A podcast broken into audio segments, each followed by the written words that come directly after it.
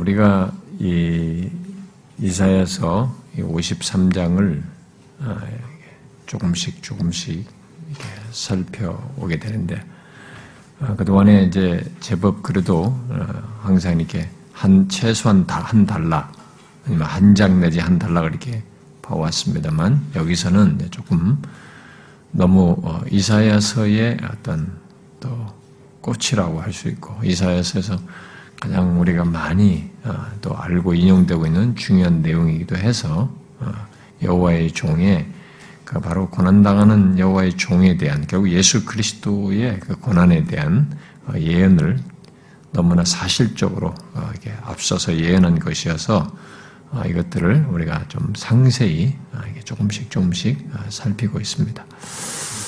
음, 그래서 이 내용은 이게 조금씩 조금씩 살펴도 정말 우리에게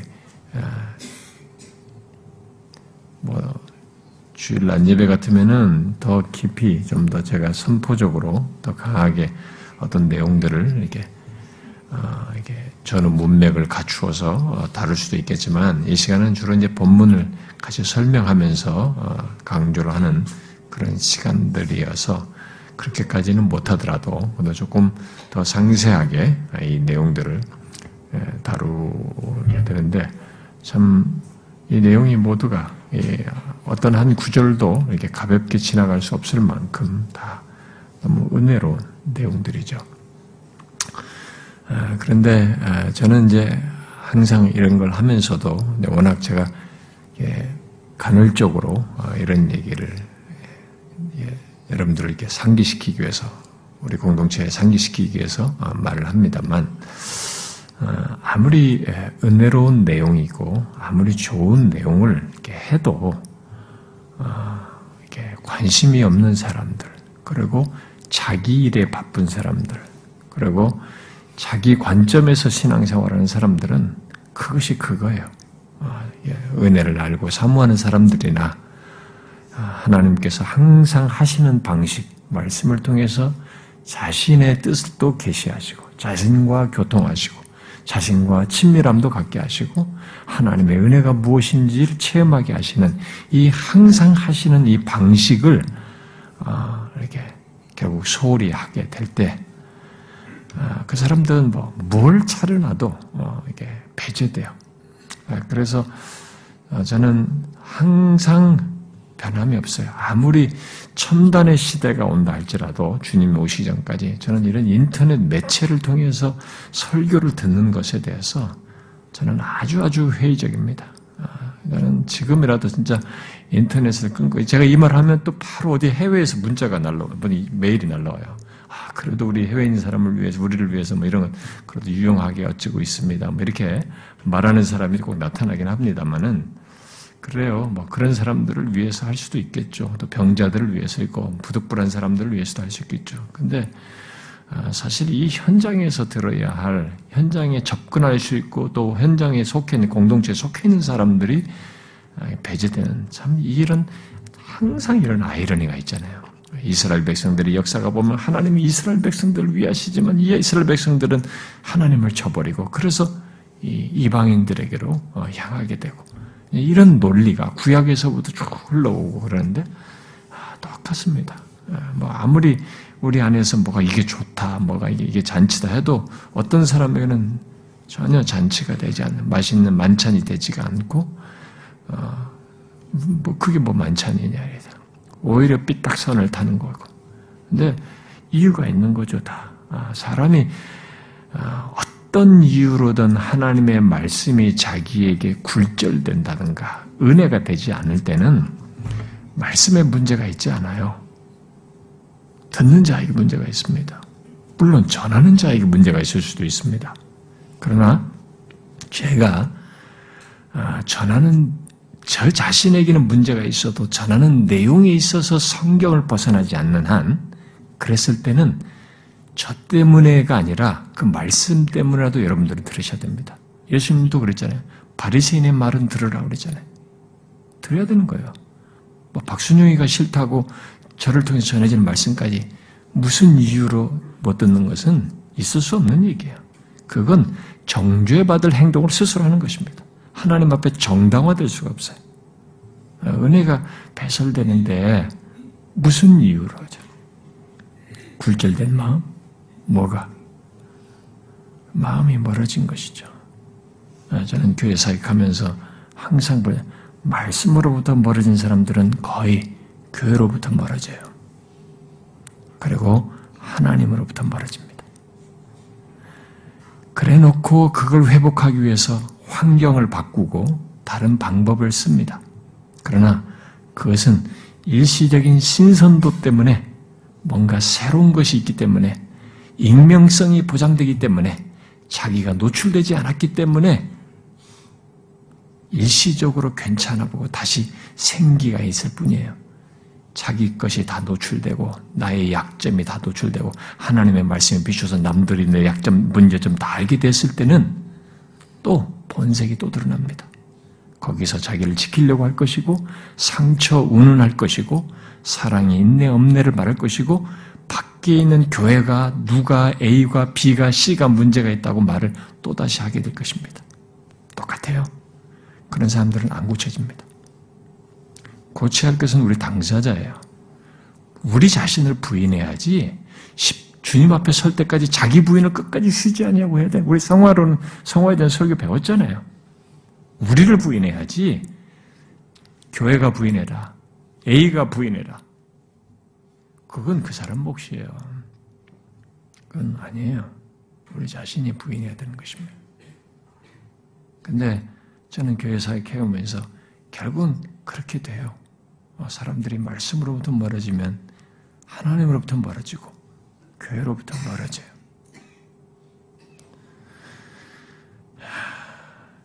그런데 여러분 한 가지 아셔야 됩니다. 기독교 신앙생활은 내 자신이 노출되지 않고 나라는 사람이 이렇게 잘 감추어진 상태에서 적당하게 좋은 관계를 가지면서 신앙생활하는 것이 아니에요. 신앙생활은 내가 문제 있는 것이 그리스도의 몸 안에서 보여도 노출이 되었어도 내 약함이 드러났어도 예수 그리스도의 보혈을 의지하여 그것을 가지고 씨름하면서 그것을 좋게 보지 아니하는 이 사람으로 인하여 나도 하나님 앞에 다뤄지고 반발심과 뛰쳐나가는 것과 상처 운운하면서 뛰쳐나가는 게 아니라 그것 때문에 나도 씨름하고 저 사람이 나한테 이렇게 한 것처럼 나는 다른 사람한테 그렇게 하지 않으려고 하는 신앙적인 성숙을 들이는 가운데서 점점점 자라나는 것이지 그랬다고 피하고 뭐 했다고 피하면서 신앙생활하는 게 아니에요. 기독교 신앙생활은 어느 교회든지 이렇게 게스트 크리스천처럼 자기가 노출되지 않으면서 교회를 살살 왔다 갔다 하고 이렇게 몸만 속해 있는 사람들 있잖아요. 자기의 내면의 씨름, 하나님의 말씀에 비추어서 죄와 문제와 약함들이 노출돼서 그것 가지고도 그것이 있음에도 불구하고 그 공동체에서 하나됨을 힘쓰면서 성령의 이끄심을 따라서 세우고 교회를 세우는 이런 신앙생활을 가지고 있지 않으면 그 사람은 정상적인 신앙생활이 아니에요. 그냥 자기 주도적인 신앙생활을 하고 있을 뿐이죠. 자기 방어와 자기를 보호하는 신앙생활을 하고 있을 뿐입니다. 오늘은 교회 안에는 너무나 그런 사람들이 많습니다. 성화가 안 되는 것이죠. 성화가 안 이루어져요. 책받기, 다람쥐 책받기 똑같습니다, 그 사람은. 새로운 환경에 가면 똑같은 일을 또 하게, 또 하게 반복해요. 성화의 진보가 안 생깁니다. 끝없이 자기가 중심에 있어서 자기를 관리하고 보호하는 차원에서의 신앙 운운을 하는 것이고, 나를 만족해주고 내가 좋아하는 것을 해줬을 때, 그런 설교를 해주고 그런 사람들이 나를 위로해주고 사람들이 나를 잘해줬을 때 생기와 뭔가를 드러내지 자기가 뭔가 노출돼서 그것이 지적당하고 문제가 돼서 상처가 됐을 때는 또다시 깨갱하는 겁니다. 까라앉아서 또 무슨 얘기 타령하면서 못 견디겠다. 여기서 못하겠다. 뭐 한다. 이런 일 하는 겁니다. 언제 성숙하겠어요? 언제 성화합니다? 언제 주님의 뒤를 따라갑니까? 언제 십자가를 지냔 말이에요. 응? 죽기까지 복종하시는 그리스도의 마음을 언제 한번 품어보겠습니까? 똑같아요. 근데 저는 우리 교회 지금 한 17년 가까이 오면서 우리 교회 중간에 그런 사람들 계속 있어요. 있다가 살아있다가, 있다가 살아있다가. 계속 그런 사람들이 반복돼요. 계속 반복됩니다. 현재 시제로도 그런 사람들이 있습니다. 너무 안타까워요. 은혜가 은혜가 되지 않는 주님의 귀한 말씀이 영적인 게 만찬이 자격에는 만찬이 되지 않는 까짝까짝 되는 이런 거 싫다 저런 거 싫다고 차려줘도 reject 하게 되는 이런 일이 자꾸 벌어져요. 너무 안타깝습니다.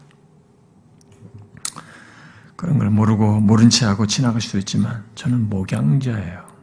그런 걸 참다가 참다가 어떤 때는 이게 못 참겠습니다. 너무 안타까워서 그런 영혼들이. 그런데 여러분 제가 지금까지 있어 온 그 시간만 가지고라도 예견적으로 말을 하면 여러분 하나님의 말씀으로부터 멀어지는 사람은요 과거에 자기가 달콤했느니 처음에 좋았느니 해도 그 말씀으로부터 멀어지면 여러분 그 자리는 다른 것이 염습해 들어와요. 사단은 전략가입니다. 영적인 회방에 있어서만큼은 전략가예요. 딱 끼어 들어옵니다. 다른 것으로. 다른 관심. 근데 이 다른 관심의 중심에 누가 있냐면 자아가 있어요. 자기가 있는 것입니다. 이 자기를 선동해가지고 사단은 목적을 이루어요. 하나님으로부터 멀어지게 하고, 은혜로부터 멀어지게 하고, 교회로부터 멀어지게 하고, 자기 뜻을 펼치는 겁니다. 근데 기독교 껍데기는 다 가지고 교회를 다니니까, 뭐 어디를 갔든 교회를 가고 어디 가서든 예배를 참여하니까 외형은 똑같거든요? 그러나 여러분, 항상 얘기하잖아요. 중심이 안 바뀌는 겁니다. 중심이 안 바뀌어요. 그것은 정상적인 신앙이 아니에요, 여러분. 기독교 껍데기예요. 성경을 펼쳐서 보세요, 여러분. 하나님이 우리에게 모호한 신앙을 말합니까? 이 영존하시는 하나님을 대할 때 나를 대충 하면서 네가 주도가 되어서 네 양심의 모든 걸 다 끌어안고 죄 품으면서 적당히 대해도 괜찮다고 하십니까? 너에게 문제가 있어도 있는 것은 있는 대로 하나님 앞에 내려놓으면서 주님 앞에 신실하면서 하나님이 어떤 분이 인정하면서 자기를 부인하면서 하나님 앞에 나오도록 하시지 그냥 오라고 하지 않아요. 그런 부분에서 우리가 정신을 차려야 됩니다. 인터넷에 의존하시는 분들 정신을 차리세요. 가까이 있음에도 불구하고. 근데 제가 말한 이 예견은 앞으로도 계속 맞아 떨어질 겁니다.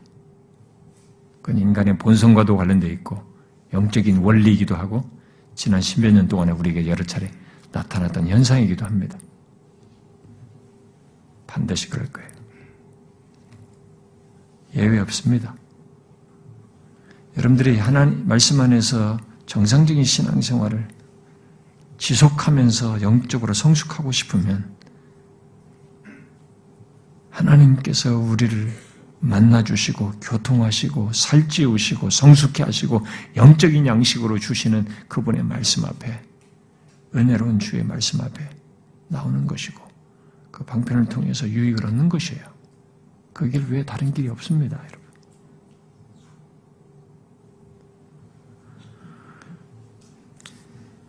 만일 다른 길 더 나이스하고 쌈박한 거 있으면 저 좀 가르쳐 주세요. 저도 한번 거기로 가보게. 지난 교회 역사에 그런 사례가 없었어요.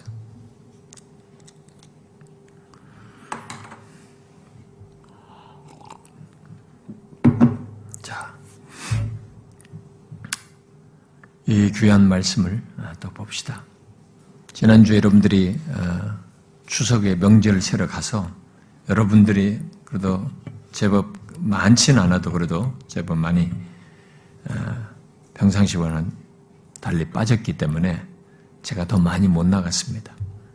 결국 6절, 추가로 6절 한 절을 가지고 지난주에 살폈었죠. 아, 여러분들을 배려한 겁니다.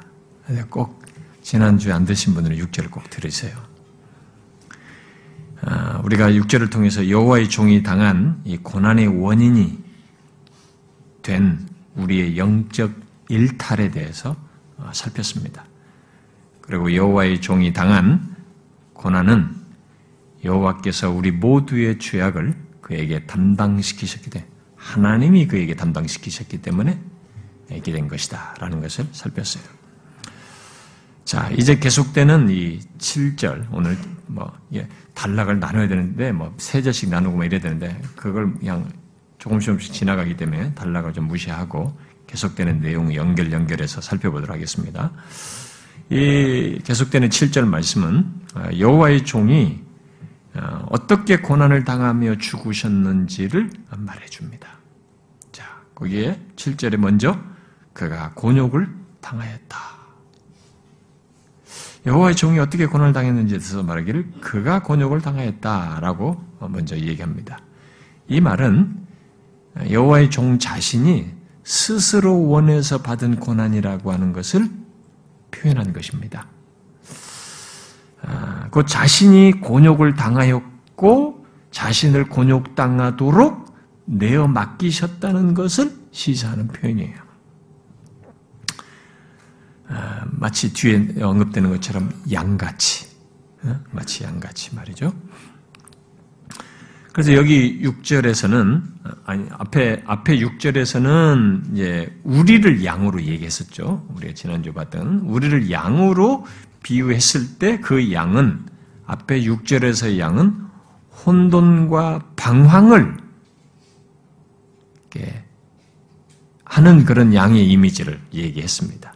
그랬는데 여기 7절의 양의 이미지는 이제 가해자, 양을 이렇게 잡아 잡고 뭐 털 깎고 죽이는 뭐 이렇게 가해자에게 아무런 저항도 하지 않고 자기를 내어 맡기는 양의 순종적인 모습을 온순하고 순종적인 모습을 이렇게 말해주고 있습니다. 자 그렇게 여호와의 종은 자신을 기꺼이 낮추시고 괴로울 때에도 입을 열지 아니었다라고 하는 것을 말해주고 있습니다. 아, 이미 그 우리가 앞부분에서도 이 전반부 50장 전반부에서도 여호와의 종이 당한 이 고난에 대한 내용들을 여호와의 종이 당하는 이 고난에 대한 묘사들이 앞에서도 많이 있었어요. 그런데 지금 여기 계속적으로 뒤에 또 다시 여전히 그가 당한 고난에 대해서 강조를 하고 있어요. 지금 여기 7절에서도 또 그가 당한 앞에서도 뭐 계속 그가 당한 고난에 대한 묘사들을 계속 언급을 해 왔는데 여기서도 또 그가 당한 고난에 대해서 그가 당한 고통에 대해서 강조를 하고 있습니다. 자, 왜 선지자는 여호와의 종의 이 고난과 고통을 여기서 멈추지 않고 이 짧은 구절 안에서 진술해 나가면서 앞에 그 정도 했으면 이제 그 다음에 그것 다음을 자꾸 얘기하면 될 텐데 왜 여기서 멈추지 않고 여호와의 종이 고난과 고통을 계속 말하는가? 우리는 질문해야 할 필요가 있겠습니다. 왜 그럴까요? 그것은 그가 당한 고난과 이 고통의 중요성 때문에 그렇습니다. 이건 우주적인 의미가 있어요. 우주적인 중요성이 있는 겁니다. 어? 이 인간 존재에 너무 큰 의미가 있고 중요한 가치와 중요성이 있는 것이죠. 그의 고난은 그냥 있는 고난이 아니에요. 이 세상사의 어떤 한 개인이 겪는 그런 고난이 아닙니다. 누군가가 이런 고통스러운 걸 겪었다 그런 얘기가 아닙니다. 너무나 중요한 사실 때문에 예, 죄악 가운데 있는 인간과 소망 없는 이 세상에 대하여 너무나 절대적인 의미와 중요성과 가치가 있기 때문에 그의 이 고난, 고통 당하심을 아직도 중요하게 여기서 계속 연, 이어서 말을 하고 있습니다. 강조하고 있어요, 계속. 그래서 여기 7절 상반절에서 강조하는 것은 음, 여호와의 종의 고난, 음, 그가 곤욕을 당할 때 당하여 괴로울 때도 그 입을 열지 않았다고 하는데 여기 어, 그가 곤욕을 당하였다고 하는 이런 말씀은 여호와의 종의 고난이 지금 자원에서 받은 것이고 그 고난을 어, 여호와의 종이 기꺼이 인내하면서 어? 감당하시면서 받는다. 인내하면서 받으신다라는 것을 지금 강조하고 있습니다. 아, 그는 여호와의 종은 자기를 변호하기 위해서 입을 열지 않고 있다는 것을 여기서 지금 묘사해 주고 있죠. 어, 마치 도수장으로 끌려가는 어린 양과 같고 도살장으로도 이전 번역은 도살장이라고 그러죠. 도살장으로 끌려가는 어린 양과 같고 털 깎는 자 앞에 참잠한 양같이 자기를 변호하기 위해서 무슨 막 해대고 막 이렇게 그렇게 하질 않고요. 잠잠하게 입을 열지 않고 있다는 것입니다. 여기 이스라엘 백성들은 이게 6월절에 어린 양을 많이 잡기 때문에 이게 뭔 말인지 알아요. 응? 털강자 앞에서 우리 죽일 양을 죽일 때 잠잠히 양이 있는 것을 이 사람들은 잘 알고 요 아, 바로 그렇게 여호와의 종이 그런 모습을 취하고 있는 것입니다. 그런데 여기 여호와의 종이 아, 그렇게 어린 양과 같이 고난을 당하면서 잠잠하였고 자발적으로 순종하였다라는 것을 아, 우리에게 말해주고 있어요. 강조를 해주고 있습니다. 이 비유를 통해서 여호와의 종이 결국 자신의 죄로 고난을 받는 것이 아니라고 하는 것을 이렇게 자발적으로 어, 능동적으로 이렇게 어, 받으신 어, 입을 열지 않고 고난을 받는 그런 양가처럼 받는 것을 통해서 자신의 죄로 고난 받는 것이 아니라고 하는 것을 회화적으로 말해주고 있는 것이죠. 자, 이런 어린 양 예수 그리스도 이 어린 양 의 모습으로 오시는 이 여호와의 종을 나중에 이 이사야의 예언 이후에 몇백 년 뒤에 실제로 하나님의 아들 예수 그리스도께서 이 어린 양의 모습으로 오신 것을 세례 요한이 보고 세례 받으러 오신 그 예수 그리스도를 향해서 뭐라고 그랬어요? 보라. 세상 죄를 지고 가는 하나님의 어린 양이로다. 여기서 말한 이런 것 같은 그 어린 양으로 그분을 말을 했죠. 세상 죄를 지고 가는 하나님의 어린 양이로다. 음, 진실로 이분은 어, 자신의 죄가 아니라 우리 죄를 지시고 어린 양처럼 죽음으로 어, 나아가셨던 거죠. 여호와의 종으로 하여금 그렇게 그러면 여호와의 종으로 하여금 그렇게 자발적이고 순종적으로 고난과 죽음으로 나가게 한 원동력이 무엇일까? 그가 인격을 가지고 있고 고난을 느끼 고통을 느끼고 굴욕과 자존심 상하는 것에 대해서 내적으로 힘들어 하시는 이분이신데 이 그리 여호와의 종으로 오신 그가 이렇게 자발적으로 그렇게 순종적으로 고난과 죽음으로 된 원동력이 무엇일까? 우리는 질문할 수 있는데 그에 대해서 이미 앞에 여호와의 종에 대한 또 다른 여호와의 종의 노래로 말했던 50장에서 이 얘기를 했었죠. 응? 우리가 여호와의 종에 대한 아, 그 50장에서 이 얘기를 했었죠. 50장의 여호와의 종의 노래에서 그 원동력이 무엇라고 말했습니까? 여러분 5절부터 8절을 보게 되면 자 5절부터 8절 한번 같이 읽어볼까요? 읽어보고 이제 대답을 한번 해보세요. 5절부터 8절 시작 주여와께서 나의 귀를 여셨으므로 내가 거역하지도 아니하며 뒤로 물러가지도 아니하며 나를 때리는 자들에게 내 등을 막 주임을 뽑는 자들에게 나의 뺨을 맡기며 모욕과 침뱉음을 당하여도 내 얼굴을 가리지 아니하였느니라. 주 여호와께서 나를 도우심으로 내가 부끄러워하지 아니하고 내 얼굴을 부싯돌 같이 굳게 하였으므로 내가 수치를 당하지 아니할 줄 아노라. 나를 의롭다 하시는 이가 가까이 계시니 나와 다툴 자 누구냐? 나와 함께 설지어다. 나의 대적이 누구냐? 내게 가까이 나올지어다. 구절까지 연결하면 보라 주여와께서 나를 도우시리니 나를 정죄할 자 누구냐 보라 그들은 다 옷과 같이 헤어지며 좀이 그들을 먹으리라. 자, 뭐요? 이 여호와의 종이 그렇게 자발적으로 순종적으로 고난과 죽음으로 나아가게 된 원동력이 여기서 여호와의 종에 대한 앞선 묘사에서 지금 뭔가를 이렇게 말해주잖아요. 뭐예요? 응?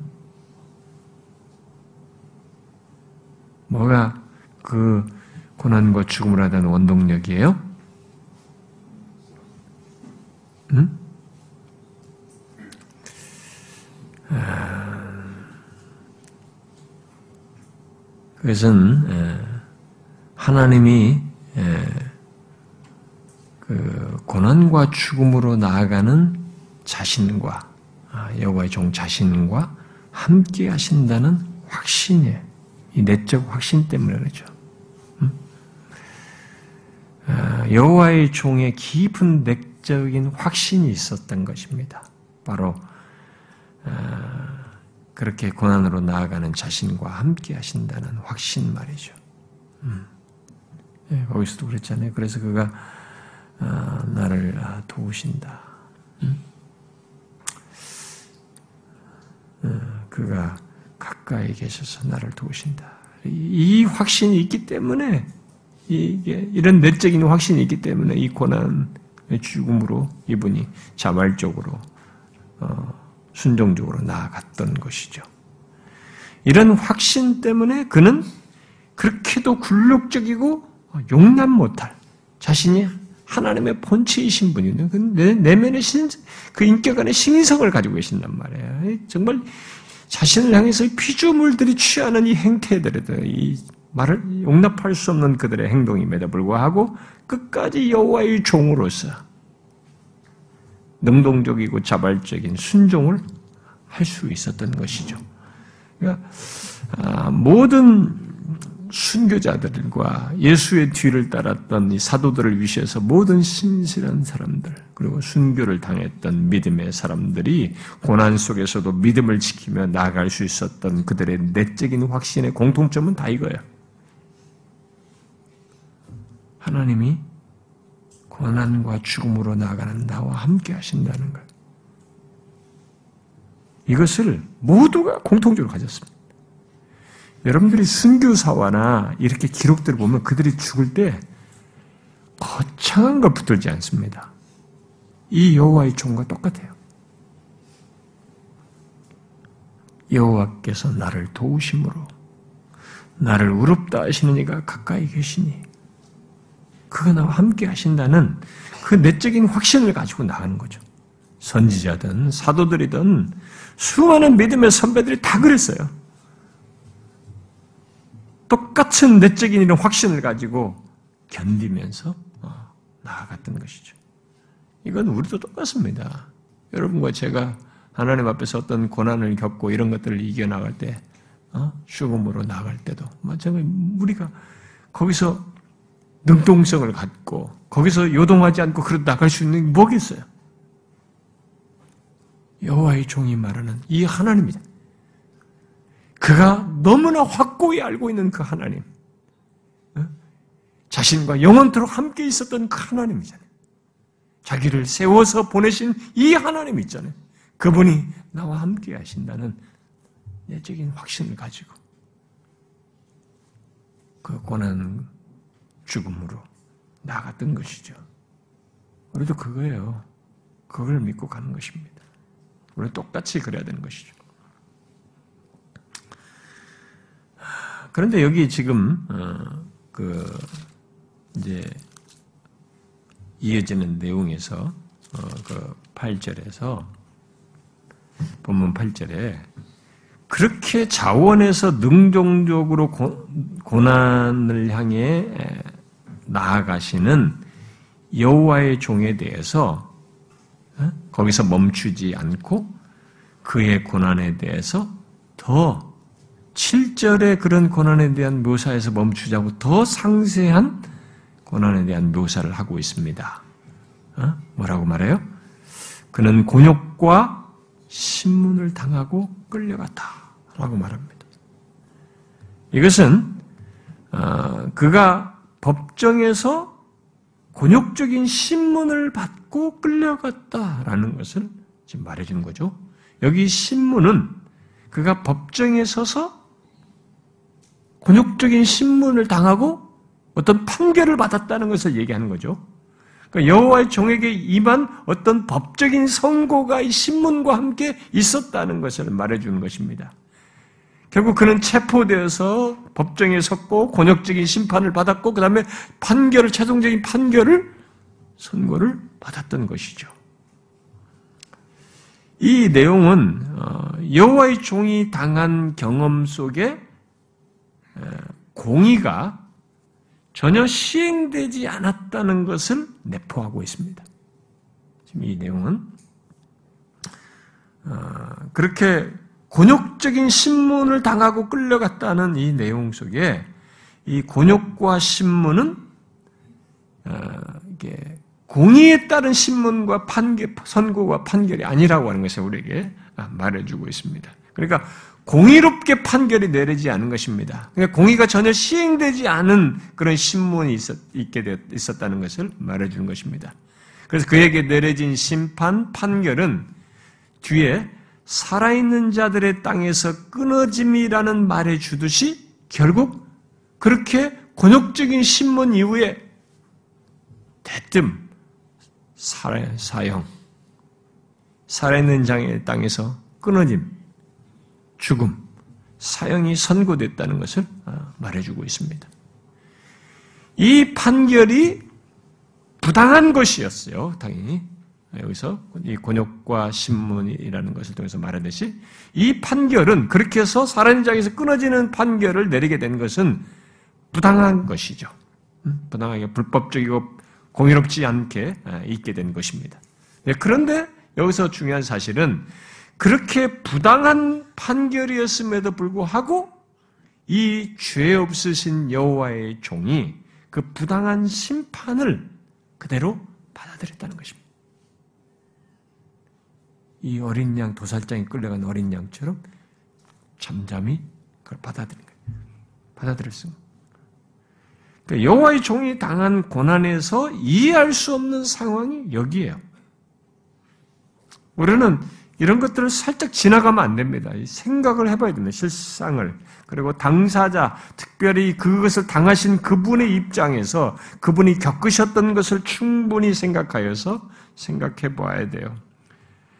여호와의 종이 당하는 고난에서 이해할 수 없는 이 상황을 우리는 생각해 봐야 돼요. 왜? 여호와의 종은 공의를 사랑하시는 분이에요. 공의를 누구보다도 잘 하시는 분이십니다. 그리고 자신이 의로우셔서 또 의를 사랑하고 의를 외치며 의를 가르치고 말하신 분이셔요. 그러나 그는 자기에게 의로운 판단이 내려지지 않는 상황에서 침묵하고 있어요. 침묵하면서 그것을 받아들인 것이. 정상적이라면 공의를 말하고 공의를 사랑하고 공의를 누구보다도 존중하면서 그것을 가르치고 시행하고자 하는 당사자 같으면 공의가 시행되지 않은 것에 대해서 뭐라도 말을 해야 하는 것이 마땅한 것이에요. 이 상황은 그런데 이 당사자가 여기서 침묵하는 거예요. 그리고 그 공의롭지 않은 판결을 받아들인 것입니다. 여러분 생각해 봐요. 그냥 지나가지 말고 생각해 보라고. 이해할 수 없는 거예요, 이것은. 이 공의로우신, 공의를 사랑하는 자기 자신이 가장 완벽한 공의를 시행하시는 여호와께 탄원할 수도 있는 거야. 응? 이 공의를 판결하시고 천사들을 보내셔서 이 모든 것을 종식시켜 달라고 탄원할 수도 있는 거죠. 부당한 이들의 판결에 자신이 알고 사랑하고 말한 공의를 외칠 수도 있는 거예요, 여기서. 항변할 수도 있었습니다. 그러나 그러질 않아요. 그 불법적이고 공의롭지 못한 판결을 저항하지 않고 잠잠히 받아들이는 것입니다. 여러분, 생각해 보세요. 저와 여러분 같은 사람이 그 자리에 서서 뭐 불법이나 어쩌니 한결 이런 개념으로 생각하지 하면 안 돼요. 죄 없으신 이분, 공의를 사랑하시는 이분, 공의를 누구보다도 외치시는 부분, 공의를 실행할 수 있는 이분이에요. 이분이 그렇게 하고 있다는 것을 생각해야 된단 말이에요. 아니, 왜 그런 분이 여기서 잠잠하시, 잠잠하게 받아들이는 것입니까?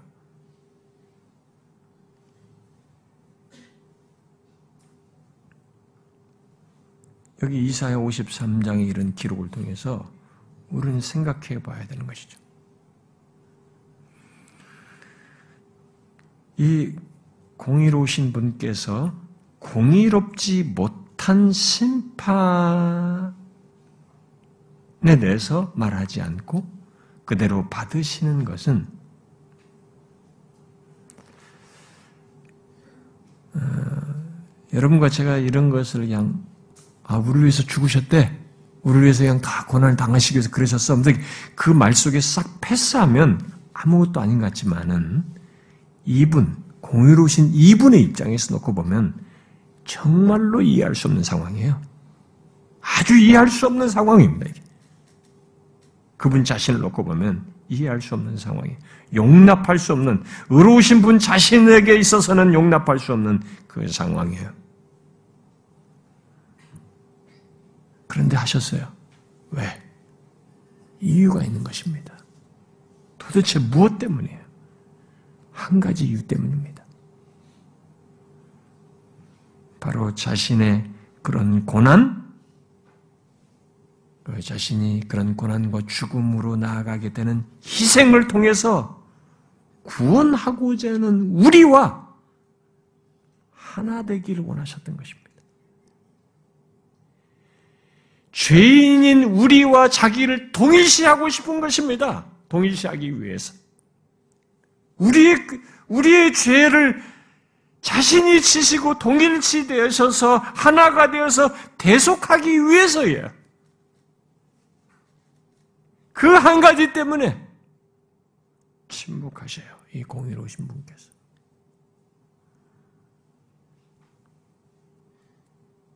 그것을 위해서 이 의로우신 분께서 불의한 것을 그대로 받아들이신 것입니다. 더욱 놀라운 것은 의로우신 분이요. 공의로 심판하신 이분이 그런 이유 때문에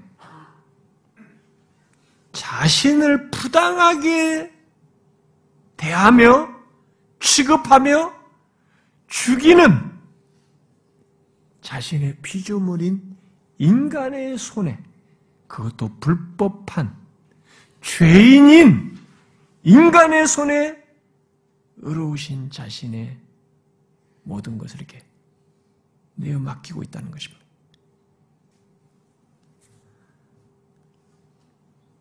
굉장한 사실이에요. 누가 누구의 손에 자신의 판결과 최후를 내어 맡기고 있는지를 생각해 보면 굉장한 사실이에요. 생각해 보세요. 누가 누구의 손에 지금 자기의 판결과 최후를 맡기고 있는 것입니까? 하나님의 아들이에요, 이분. 의로우신 분이에요. 죄가 없으신 이분이십니다. 죄 없으신 여호와의 종이에요. 인간을 구원하기 위해서 오신 하나님의 아들이십니다. 요한복음 1장으로 말하면 창세전에 하나님과 함께 창조하신 인간을 지으신 분이십니다. 그분이 자신이 지은 인간 피조물 그것도 정상적인 의로운 조건도 아니에요. 죄 있는 존재에게 자신을 내어 맡기고 그들의 손에 의해서 고난을 당하신 것을 기꺼이 내어 맡겨요. 그래서 고난을 당하시는 것입니다. 물론 이미 6절에서 본 바대로 근원적으로는 여호와께서 그에게 우리의 죄를 담당시키심으로써 있게 된 것이지만 그 구체적인 실행 구체적인 실행의 이 정황에서 우리는 누가 누구의 손에서 고난을 당하는가를 생각해 봐요. 누가? 누구에 의해서? 이 누구가 누구예요? 여호와의 종이 누구입니까? 그리고 이분을 그렇게 비참하게 취급하는 인간이 누구입니까? 무슨 의가 있는 것입니까? 죄악 덩어리들이에요. 불법 덩어리들입니다. 자기 죄조차도 해결 못하는 인간들입니다. 이들에 의해서 고난을 당하고 죽임을 당하는 그런 일이 있는 것이죠. 의로우신 하나님의 아들이 자신들의 판결을 받아, 아니, 죄, 죄인들의 판결을 받아서 그들의 손에 의해서 고난을 당하고 마침내 죽게 되는 이 상황으로 보면 전 우주의 이 눈에 보이지 않는 하나님 현존과 이 모든 되어지는 실상을 영적인 배후까지 다 총망라해서 보면 아주 이해할 수 없는 아이러니한 상황이 벌어진 것이죠. 도대체 왜 인간은 그러면 왜 인간은 이 죄 없는 여호와의 종에게 이토록 부정적일까? 왜 이 의로우신 여호와의 종을 그렇게 그에게 질고를 지우려고 하고 고난을 그에게 주려고 하고 왜 그를 죽음으로 내몰려고 할까? 왜 그를 죽이고 싶어 할까 말이지. 우리는 질문해야 되겠죠. 왜 그럴까요? 왜? 왜 인간은 이 죄 없는 의로우신 여호와의 종을 그토록 참아내지 못하고 죽음으로 내몰고 질고를 지우고 죽이려고 할까? 왜 그럴까요? 어쩌다 인간들이 그냥 어리석어서 무슨 이 재판에 오판을 해가지고 그런 것입니까? 종종 우리 무지한 사람이 부당하게 고소를 당해서 유죄 판결을 받는 일들이 있는데 뭐 그런 케이스입니까? 아니죠. 여호와의 종의 판결은 그런 게 아닙니다. 성경을 따라서 정확하게 보셔야 됩니다. 여호와의 종에 대한 이 판결은 그런 식의 인간의 오판이 아니에요. 여호와의 종의 이런 판결은 사람들이 악하기 때문에 그래요. 악했기 때문입니다. 여호와의 종의 말을 듣고 싶어 하지 않고 그가 구원주로 왔다고 해도 우리를 구원하기 위해서 왔다고 해도 믿으려 하질 않는 것이 요한복음 1장 전반부에서 말하잖아요. 빛이 왔을 때 영접하지 않는 거지. 아예 그를 이 땅에서 제거하려고 하는 인간 자체의 악함 때문인 것이죠. 어떤 사람들은 예수님이 만일 지금 우리 시대에 오면은 우리는 그렇게 하지 않을 거예요. 저런 놈들처럼. 할지 모르겠어요. 오늘날 우리들에게 여호와의 종이 오면 다르게 대할까요? 여러분 다르게 될 것 같습니까? 예나 지금이나 인간 자체가 악하고 그를 이 땅에서 제거하려고 하는 아니 어둠을 이 어둠은 빛을 싫어하잖아요.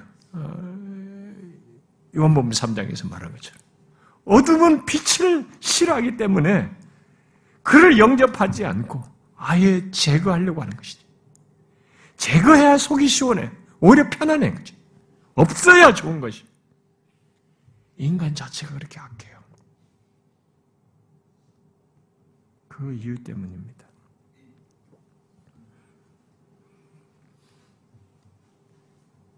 그렇게 여호와의 종이 고난받고 죽음으로 나아간 것은 그래서 결국 인간 자체의 악함, 결국 우리의 죄 때문인 것이죠. 죄로 어두운 우리라서 빛을 싫어하는 것입니다. 이 빛을 싫어해.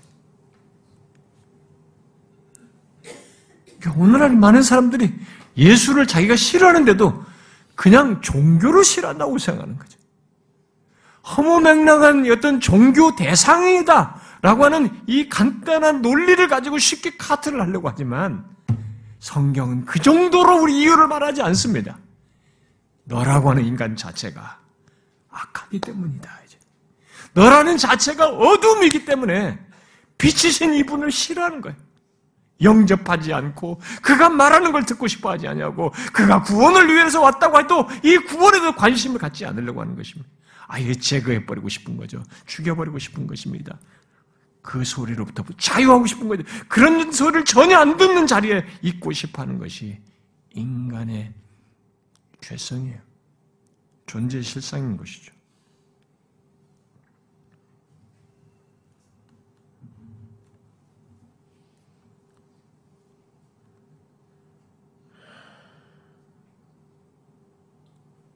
진리를 싫어하고 빛을 싫어하는 우리의 죄 때문에, 죄성 때문에 우리는 그를 산자의 땅에서 끊어버리고 싶은 거예요. 예? 우리와 같이 지금 이 산자의 땅에 이 존재를 두고 싶지 않은 거지. 끊어버리고 싶은 것입니다. 그런데 이 여호와의 종의 죽음에 대해서 본문은 여기 지금 보니까 뭐라고 말했어요? 그 세대에서 끊어지면 어? 이게 아니에요. 그 세대 중에 누가 생각하기를 그가 살아있는 자들의 땅에서 끊어지면 뭐뭐뭐 때문이라 하였으리요. 이렇게 말하는 거죠. 아, 이런 지금 이 질문형으로 어, 나온 이 내용은 이것을 이 본문을 좀 더 쉽게 표현하면 당시 사람들이 어, 이렇게 말을 한 거죠. 그 세대 중에 그 세대 중에 그가 산자의 땅에 끊어졌다고 누가 생각하였으리요? 이렇게 그 세대 사람들이 이 얘기를 한 것이죠. 그 말은 여호와의 종을 판결하여 죽인 그 세대는 거의 이 종의 죽음을 심각하게 생각하지 않았다는 것입니다. 자기들은 그렇게 해서 배제하고 끊어버리는 싫어해서 제거해버리는 일을 하고도 그 세대는 이 여호와의 종의 죽음을 거의 심각하게 생각하지는 않았다는 것입니다. 단지 그들이 여호와의 종의 죽음과 관련해서 생각한 것은 그가 아 하나님께 매를 맞는 것이야. 자신의 죄로 해서 얼마나 죄를 많이 졌으면 저가 이렇게 하나님으로부터 매를 맞는가. 결국 자신의 죄로 인해서 저렇게 유죄 판결을 받고 하나님 앞에 매를 맞고 죽는다 라고 생각한 것입니다. 고작 생각한 것이 그 정도예요. 그 세대는 그 이상을 못 봤습니다. 그런데 여기서 뭐라고 말합니까?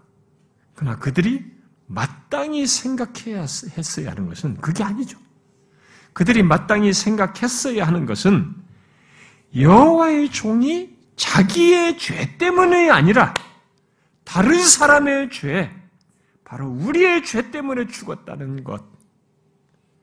곧 의로우신 분이 나 같은 죄인을 위해서 죽으셨다는 것을 생각했어야 하는 것이에요.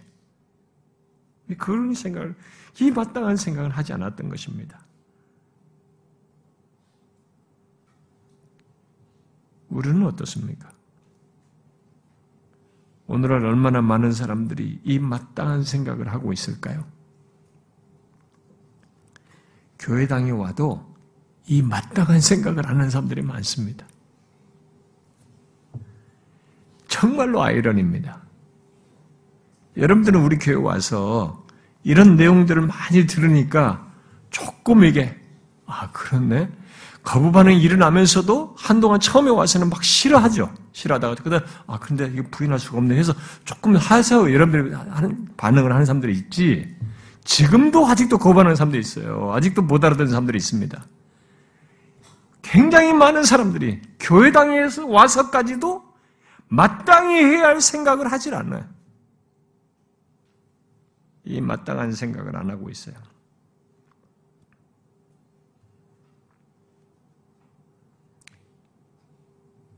그래서 어느 정도의 수준에서 멈추냐면 아 예수 그리스도께서 어, 죽으셨다. 나를 구원하기 위해서 죽으셨다. 그 정도 표현 안에서 패스를 해버려요. 마땅히 생각해야 할 그 내용은 패스해버려요. 생각을 안 하고. 그러니까 신앙생활이 피상적이 되는 거예요.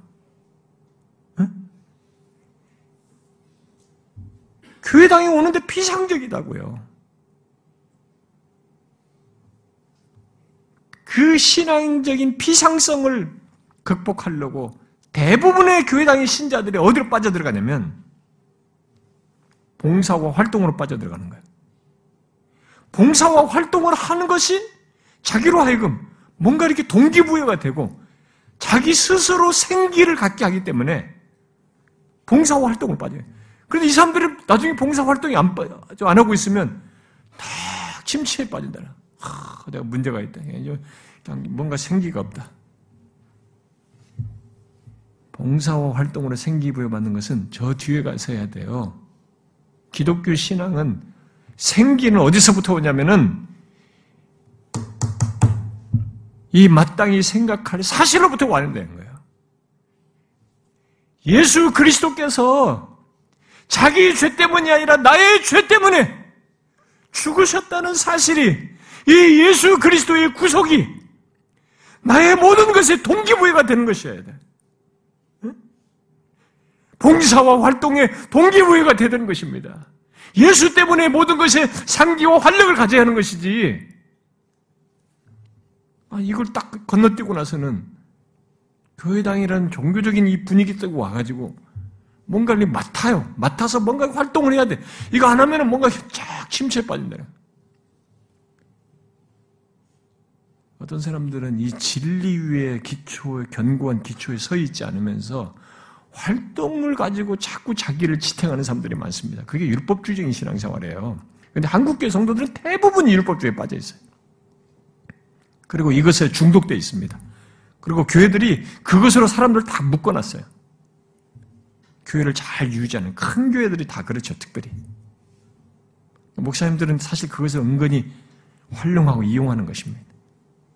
복음을 주면 그 껍데기를 벗고 그런 것에 움직이는 것을 벗고 예수 자신으로 인하여 바로 마땅히 생각할 이 사실 때문에 주께로 나오고 빈손으로 나오며 토플레디가 얘기한 것처럼 빈손으로 주께 나와 그분께 내 자신을 어떻게 하면 드릴까?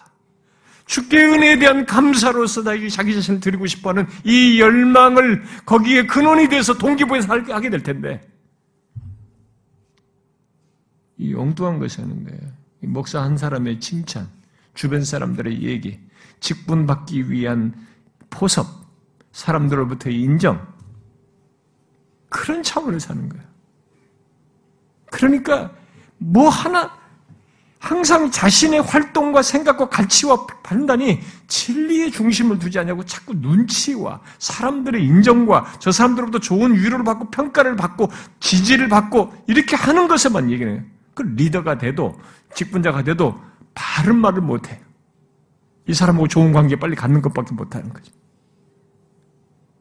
이 마땅히 해야 할 이 생각에 근거하지 않기 때문에 그런 일이 생겨나는 거죠.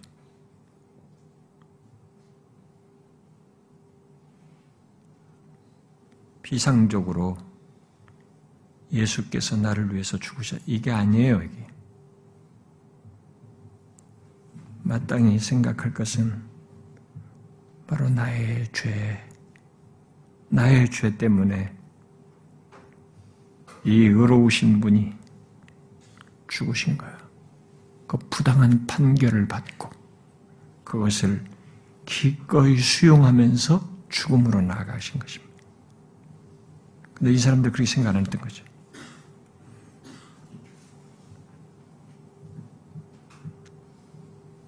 여호와의 종이 산자의 땅에서 끊어졌다는 이 엄청난 사실이 여기서도 놀라운 사실이지만 사람들은 이런 여호와의 종이 산자의 땅에서 끊어졌, 끊어졌 다는 이런 사실보다는 우리들에게 사실 인류 역사를 놓고 보면 아, 하나님이 육체를 입고 오셔서 바로 이 여호와의 종이 산자의 땅에서 끊어졌다는 이 사건만큼 놀라운 사건은 없는 거예요. 근데 여기 이 사람들이 생각을 못 하는 거잖아요. 그게 관심이 없어요. 그저 그들이 가지고 있는 이 세상 살면서 가치를 두고 관심을 갖는 것은 내가 원하는 것, 나를 위하는 것, 그것도 가시, 가시적이고 세상의 물질적이고 이 세상적인 차원에서 그 욕구를 따라서 갖는 것, 욕구 이런 거, 어? 이런 것만 생각하는 거지. 이 세상에서 내가 원하는 걸 이루어가며 사는 것, 이것밖에 모르는 것. 이 온 우주가 놀랄 사실. 온 우주가 놀란 사실이 여호와의 종이 산자의 땅에서 끊어졌다는 것입니다. 응? 이런 일이 있게 되었다. 바로 나의 죄 때문에 있게 됐다. 이게 우리에게 가장 큰 사실이어야 되는데 아직도 교회 다니면서 이게 가장 큰 사실이 아니에요. 교회를 다녀도 내가 원하는 것을 얻는 것. 내 관심, 내 욕구, 그 기준에 있는 거죠. 제가 이렇게 목회자로서 내 자신도 하나님 앞에서 항상 비추어 보지만, 성도들을 이렇게 보면 어떤 사람은 참 겉모양을 잘 관리하십니다. 굉장히 자기를 잘 관리하고, 어, 이렇게 젠틀하게, 그 사람들을 잘 위하고, 주변에 가까운 사람들도 잘 위하고, 뭐 이렇게 하고 그렇습니다. 근데 제가 어느 순간에 한 번, 두 번, 세 번 반복해서 보는 것 중에 하나는 뭐냐면, 아, 이 사람이 진짜 예수 때문에 움직이는가? 라는 질문이 생기는 거예요. 이 온 우주가 놀랄 산자의 나의 죄 때문에 산자의 땅에서 이 여호와의 종이 끊어졌다는 사실로 인해서 이 여호와의 종의 구속으로 인해서 자신이 이런 일을 하고 있나? 이 질문을 하게 만드는 것이.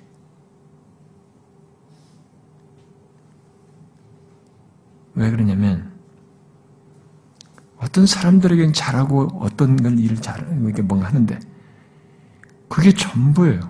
그러니까 결국 자기를 위하는 것입니다. 자기와 관련성이 있는 거죠. 자기를 지키는 거죠. 자기를 보호하는 것입니다. 그러니까 자기와 관련돼서만 그렇지 그 이상을 안 드러내는 거예요.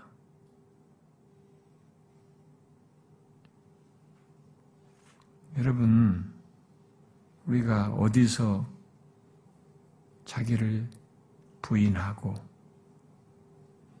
나를 위하는 사람뿐만 아니라 그렇지 않은 사람들까지도 부딪히며 씨름하며 교회를 세우고 주님의 뜻을 따르고 그리스도의 몸된 교회를 삼으며 주의 말씀을 따라 행하느냐?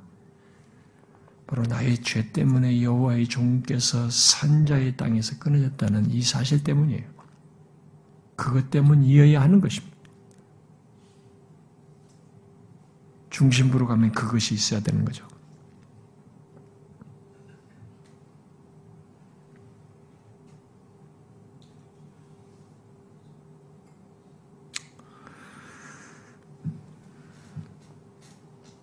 그런데 사람들이 이 마땅히 생각할 그것은 여호와의 종의 죽음 자체만이 아닙니다. 여기서 지금 말하는 것은 죽으신 이유죠. 그가 산자의 땅에서 끊어짐은 무엇 때문이라고 명확히 말하고 있습니까?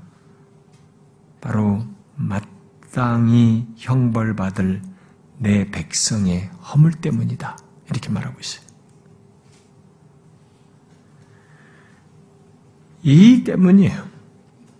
아, 여호와의 종이 산자의 땅에서 끊어진 것은 이 중요한 이유로 그냥 죽었다. 이것 자체가 지금 의미가 있는 게 그 이유가 지금 더 중요한 것이죠. 마땅히 형벌받을 우리의 허물 때문인 것이죠. 오늘날 교회들은 예수 그리스도가 십자가에서 죽으셨다는 사실을 말하는 데서 예, 거의 패스를 해요. 넘어갑니다. 그 정도에서 멈춰요.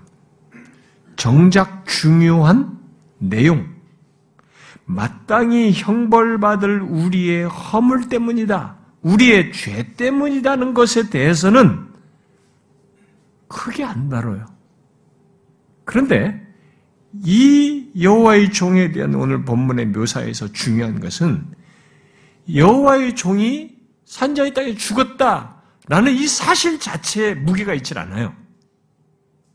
그것이 무엇 때문인가에 무게를 두고 있는 것입니다. 그게 지금 더 중요해요. 아니 죽음 자체가 뭐예요? 죽었는데 뭐 어쩌라고? 그 영광스러운 그분이 죽으셨다는데 이유 없는 그냥 죽음만으로 얘기하면 무슨 의미가 있냔 말이에요. 여기 이유가 지금 중요해요. 마땅히 형벌받을 우리의 허물, 죄 때문인 것이죠. 근데 이것을 대충 넘어가는 거예요. 왜? 고객들을 상하게 하고 싶지 않은 거죠. 젠틀하고 사회에 지위가 있고 나름 지쳐 있다고 세상에 지쳐 있다고 생각하는 사람한테 예배당까지 와서 이 무거운 주제를 죄라는 주제를 다룰 필요가 있는가? 조엘 오스틴 같은 사람이 팔아먹는 논지죠. 이런데 있을 수 없는 가짜 복음이지. 기독교의 진정성이 어디서 나옵니까? 어디서 우리가 이 세상에 지친 것에서 진정한 자유와 쉼을 얻을 수 있습니까? 이 죄 문제에서 벗어나야죠. 이 죄 문제의 해결을 말해야 되잖아요. 이것을 건너뛰면 안 되는 거잖아요. 이걸 건너뛰는 거죠. 그건 복음이 아니에요. 예수 그리스도께서 십자가에 죽으셨다, 우리 죽으셨다. 이런 식으로 쉽게 넘어가면 그것만 늘어놓는 게 기독교에서 말하는 복음도 아니고 성경에서 우리에게 강조하라고 준 메시지가 아니에요. 산자의 땅에서 죽은 것 자체를 강조하라는 거 아니에요. 거기서 왜 죽었느냐. 죽은 이유를 강조하라는 것이 산자의 땅에서 죽은 것과 끊어진 것과 관련해서 우리에게 강조하는 내용입니다. 우리 교회에서는 이런 얘기를 하니까. 근데 사실 그동안도 저도 우리 교회 와가지고 그런 얘기 많이 들었어요. 이 교회 오 무슨 죄를 자꾸 얘기한다. 근데 제가 한 번도 우리 교회에서 죄만 얘기하고 끝난 적이 없습니다. 응? 저는 죄만 얘기해 본 적이 없어요. 근데 인간들은 자기 편리대로 그런 말을 내뱉어 버린 거죠. 이 말씀대로 해야 돼요. 그가 왜 산자의 땅에서 끊어졌는가? 마땅히 형벌을 받을 우리의 허물 때문인 것입니다. 복음은 바로 여호와의 종께서 곧 예수 그리스도께서 내 죄로 인해 내가 마땅히 받아야 할 형벌을 대신 당하셨다는 것을 말을 하는 것이에요. 이때 내 죄 때문이라는 것을 정확하게 얘기해야 되는 것입니다. 요즘같이 이 심리학적인 해결 방 심리학적인 묘사로 이런 그리스도의 죽음이며 복음을 미화시켜서 말하는 이것을 우리는 경계해야 됩니다. 아마 여러분들은 분별 못 하실 거예요. 만일 여러분들 중에 제가 이런 심리학적인 해석을 하면서 심리학적으로 복음을 이해하는 사람을 데려와서 설교시키면 여러분들이 막 그날은 내 평생에 이런 설교 처음 들었다 그럴 거예요. 아마. 그렇게도 좋아하실 겁니다. 근데 우리나라에 지금 나온 책들을 저는 그 책 많이 읽어요. 제가 그런 데서 내가 가지고 있지 못한 내가 이해를 내 이해 영역이 부족한 것들을 제가 그들을 통해서 배우기도 해요. 그러나 결핍들이 있기 때문에 분별할 뿐이죠. 그 제가 수련회 같은 데도 그런 사람들의 내용도 제가 많이 참조합니다. 심리학적인 배경을 가지고 설명하는 것들 중에 긍정할 내용들도 있거든요. 왜냐하면 정확하게 보는 어떤 사실 통계 자료 같은 게 있어요. 그러니까 그런 데 참조한다고요. 그런데 큰 결함을 가지고 있어요. 그들은. 근데 우리나라에 그런 책들이 굉장히 많이 있거든요. 목사들도 거기에 많이 빠져서 그런 책을 읽어요. 그 제가 우리 어머니 옛날에 집에서 설교 들을 때 보면 그 우리 동기예요. 우리 근데 그분이 뭐 대구에서 큰 교회를 하시더라고. 근데 사람들 그렇게 많은데 설교를 하는데 굉장히 심리학적인 설교를 해요. 성도들이 되게 좋아하는 거죠. 해석 자체가 굉장히 감미롭습니다. 우리에게 친화적이고 감동적이에요. 근데 그들은 이 죄를 심상히 다뤄요. 왜냐하면 심리학적인 배경 속에서의 죄는 거의 약함의 논지거든요. 나를 무너뜨리는 하나님의 아들이 이 땅에 오셔서 죽어야 할 만큼의 심각한 문제로 여기질 않습니다. 설사 그런 논지는 있어도 심각하게 여기는 전달을 안 해요. 그렇게 하면 이들은 상한다고 생각하기 때문에 대신 긍정적인 다른 얘기로 얘기합니다. 하나님의 어떤 좋은 성품을 얘기하면서 패스를 하죠. 하나님의 선하심이 우리에게 무궁한 것에서 차원에서 패스를 합니다. 그것이 있죠. 근데 그것이 어떤 배경 속에서 나오는지, 하나님의 성품이 어떤 것 때문에, 어떤 것을 해결했고, 어떻게 우리 다가왔는지에 대한 정확한 이해와 배경 속에서 나오지 않았을 때는 치우치게 되는 거예요. 임상심리학자들의 이 기독교 임상심리학자들의 책이 굉장히 인기가 있습니다. 음, 저도 많이 감동받아 읽으면. 네, 이 내용을 중요하게 다뤄듭니다. 여기 지금 여호와의 종의 고난을 얘기하면서 이 여기 진술된 그대로예요. 산자의 땅에서 그가 죽으신 것, 끊어진 것, 어마어마한 우주가 놀랄 사건인데 그 우주가 놀랄 사건이 괜히 일어나느냐, 이벤트로 있었느냐? 아니에요. 나의 죄 때문인 것입니다. 마땅히 형벌을 받을 우리의 허물 때문인 것이에요. 그것을 알아야 하는 것입니다.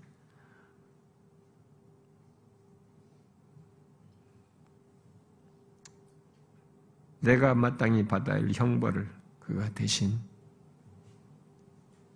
지셨기 때문에 산자의 땅에서 끊어진 것입니다.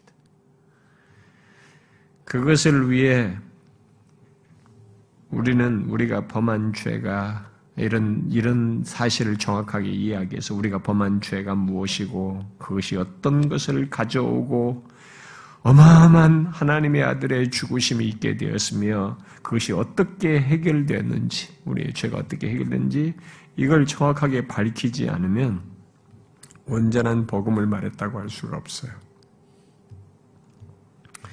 여러분, 우리는 우리의 죄로 마땅히 받을 형벌이 있다는 것을 잊지 말아야 됩니다. 여러분이나 저는 내가 지은 죄로 그게 단 하나의 죄랄지라도 오늘 아침에 일어나서 인상 찌푸리며 화를 내고 분노한 한 가지 죄만 있어도 그 죄로 인해서 받아야 할 형벌이 있습니다. 죽음을 넘어서서 영원한 형벌이라는 게 있어요. 모든 죄는 마땅히 받을 형벌이 있습니다. 저와 여러분이 다 가지고 있는 것입니다. 그런데 여호와의 종께서 우리들이 마땅히 받을 을 형벌을 자신이 대신 지시고 이 산자의 땅에서 끊어지신 것입니다. 십자가에 달려 죽으심으로써 끊어지신 거죠.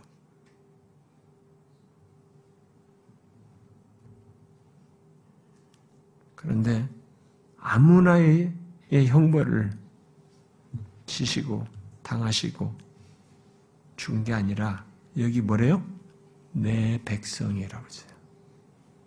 내 백성이에요.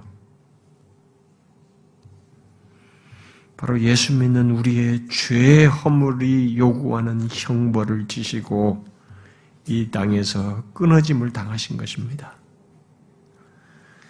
여러분 산자의 땅에서 끊어진 여호와의 종, 곧 예수 그리스도가 왜 그리 되었는지 우리는 잊지 말아야 합니다. 우리의 죄 때문이에요. 밥 먹듯이 지은 우리들의 죄 때문입니다. 우리의 죄로 내가 마땅히 받아야 할 형벌을 그가 당하셔서 그렇게 된 것입니다. 바로 이 이유 때문에 그래서 우리를 구원하기 위해서 그는 도살장으로 끌려가는 양처럼 털 깎는 자 앞에 선 양처럼 잠잠했어요.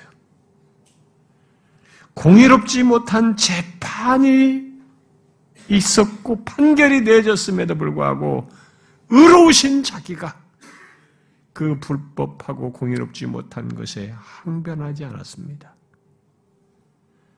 그리고 자신이 지은 피조된 이 불의한 죄인들의 손에 기꺼이 자기를 내어 맡겼습니다. 이 산자의 땅에서 기꺼이 끊어지도록 잊지 말아야 됩니다. 바로 우리의 죄 때문이에요. 우리가 받을 형벌을 처리하기 위해서입니다.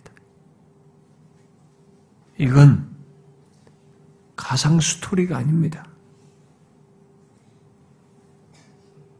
사실이에요. 역사 속에서 실제로 이 예언을 하나님의 아들 오셔서 시행한 사실입니다. 그러니 여기 예수를 믿는 사람이 복이 이거 얼마나 어마어마한 것입니까? 근데 이 복을 우리만 갖고 알기는 이게 너무 야 나는 좋다 이렇게 할 수는 없는 거잖아요. 이걸 모르는 사람이 주변에 널려 있으니 우리가 어떻게 되겠어요? 이걸 말해야 됩니다. 말해줘야 돼요. 우리가 살아있는 동안은 말해줘야 된다고. 당신이 마땅히 받을 형벌에서 구원 얻을 수 있는 길이 있다. 여호와의 종께서 담당하셨다. 그를 믿는 자들에게 그 형벌에서 구원을 얻는다. 우리가 전해야 되는 거죠. 전해줘야 됩니다. 기도합시다.